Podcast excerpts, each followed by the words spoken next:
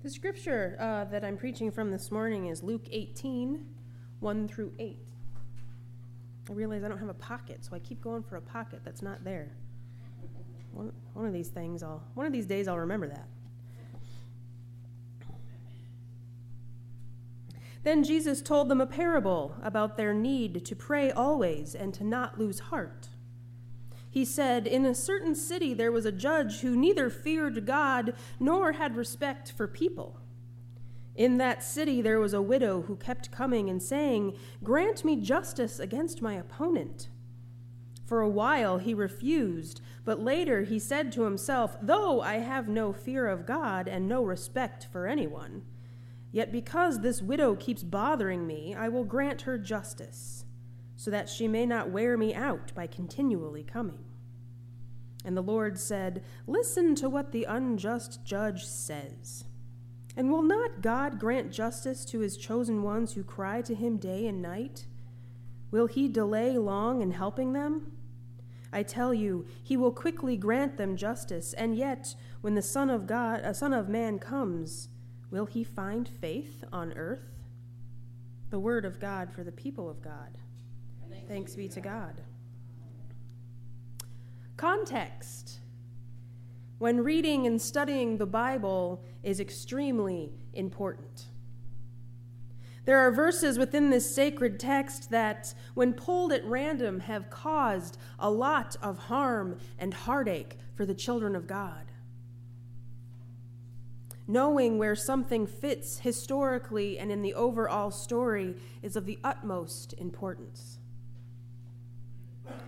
This parable comes after Jesus healed the ten lepers. Now, I didn't preach on that last week, opting to preach from Jeremiah, but the children heard a little bit about it.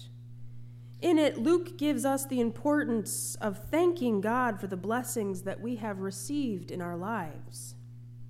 He reminded us that sometimes we are so wrapped up in our own ideas and thoughts that even Though we ask God for whatever we would like, we do not always thank God for what we have received. Just after the healing of the lepers, the Pharisees, the ones who claimed to know and obey the laws of Moses, who constantly questioned Jesus' message of love, asked him when the kingdom of God is coming when they could expect this place that God had promised and that Jesus spoke about. Jesus answered that the kingdom of God is already here, thus giving birth to the theological notion and explanation of both here and not yet. The kingdom of God is recognized in the small things, in the small miracle, the way that we interact with each other the newness of life after devastation. So while we wait for the kingdom, we are already able to live in it. And Jesus then tells them today's parable, another way to live in the kingdom as they wait for it to pray always and not lose heart. This is not a parable about God, but a parable about us, the children of God. It is a parable about what we do, what we should do, and what we shouldn't do. The importance of this passage comes in that it brings a voice to the voiceless through our prayers. At the time of Jesus, widows did not have a voice. Widows were among the marginalized in society, and like the lepers, often became the representation of all who were left on the edges of society. In those days, a woman needed to have a father, a husband, or a son in order to survive for a widow to be returning day after day, not only to be seen by, but speak to a judge, is something that was not the norm. There is no word on what happened to her or what else or who else may have been involved. But she went day after day to the judge, She persisted with her voice in a time when very few were willing to listen. The character of the widow is used a lot throughout the book of Luke, especially when speaking to the power or of the power of Jesus Christ. The use of widows as vessels for these words amplifies the voices of those who cannot speak for themselves. Anna, the prophet and widow in the early chapters of Luke, proclaimed the good news of Jesus' birth. Jesus mentions the widow of Zarephath who fed Elijah while he read for the first time in the synagogue. Later in the book, Jesus raised the only son of the widow of Nain. The marginalized come up over and over again throughout Luke to speak and show the truth of Jesus.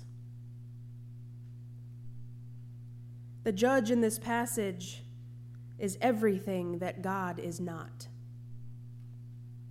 He is set up to be kind of the anti God. Here is a judge who is unjust. He is only in the game for his own self interests. He has power, and he abuses that power. He has no sense of accountability. All of the opposite, opposite of what we know about God. God chooses to be in relationship with us. God is a God of justice and grace. We know, or what we certainly should know, that God is with us every moment of our lives, in our joy and in our sorrows. We know that God listens with us and struggles with us. We do not have a God like this judge that sits back, surrounded by power, while we suffer. Rather, we have a God who suffers with us and alongside us. God does not sit back and become irritated at our constant efforts of communication and understanding. God cannot wait to have a relationship with us.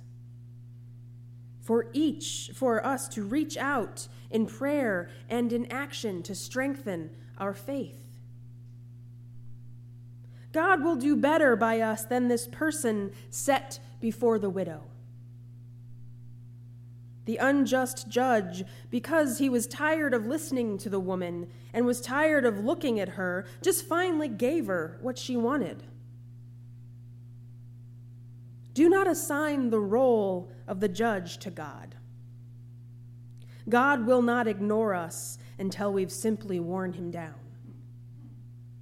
but rather will join us in our suffering and work with us to resolve the pain that we carry in our hearts. Like the woman seeking justice, we must pray justly so that our prayers have meaning.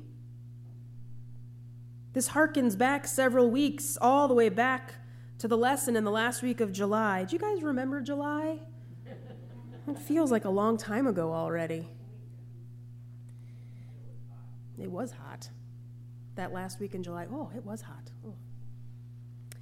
In Luke 11, Jesus gave us words to pray and reminded us that God, like a good parent, was not going to give a scorpion to us no matter how much we asked for it, because it was not in our best interest.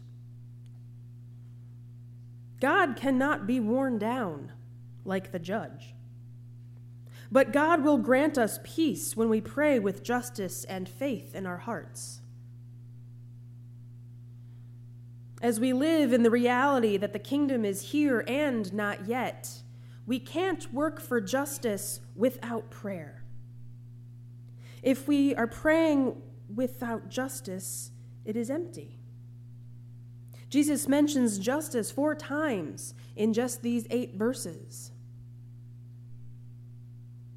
The Reverend Dr. Barbara Lundblad, who was an associate pastor of preaching at Union Theological Seminary in New York City, wrote this If we pray without working for justice, our prayers are empty. If we work for justice without prayer, we will think it all depends on us. If we pray and work for justice without faith, then we will fall to despair when justice isn't done. Prayer and justice and faith. What Jesus has joined together, let no one set asunder prayer and justice and faith. Faith is the last piece and a key component in our prayers. God's action can indeed seem slow at times. When we are waiting for an answer or a change in our situation, it can seem that God isn't moving very quickly on a solution for us. Perhaps we are in need of a new job or a home that will help us sustain our family. Perhaps we are faced with an illness and we hope to be healed. Perhaps we grieve, but the grief doesn't seem to be lifting. But that is why faith is such an important piece in our lives. We must keep our faith when we pray. Without the element of faith and faith in our own belief, in our own prayers, we can often feel burned out. We lose interest, we begin to fall away. But with faith, we can endure. When things are tough, it's hard to see any of the kingdom of God unfolding in front of us. So we must, like the widow, persist in our prayers, full of justice and faith in our hearts. Because the kingdom of God is unfolding around us. There is always and forever opportunities of love and grace and transformation. By allowing our hearts and our minds to remain open to that transformation, we can continue to work toward justice through faith as we await the full arrival of the kingdom of God maintaining a life of prayer throughout that wait. Prayer is not about bending God's will to our desires, but transforming our hearts to the will of God. To pray with justice and faith in our hearts helps us to see the humanity in our enemies. It helps us to see the blessings that are before us. Prayer can help us see the kingdom of God in the midst of our despair. To pray justly is to pray for the good of all, not just ourselves. It is to pray that the will of God be heard and heeded by all who can and will hear. Prayer is not a means of self service it is not something that we use to get what we want. And just in case the words of Christ aren't enough for us to understand, Mick and Keith managed to put it into song for us. You can't always get what you want, but if you try, sometimes you get what you need. What we want and what God wants for us are often separate things. Through the grace and presence of God in our lives, we will be able to look around, to see what opportunity is around us, to see what tools we have in our immediate grasp, and MacGyver our way through trouble the way that God would have us do. Through Christ, we have what we need to live into this kingdom of God through prayer through justice, and through faith. Amen.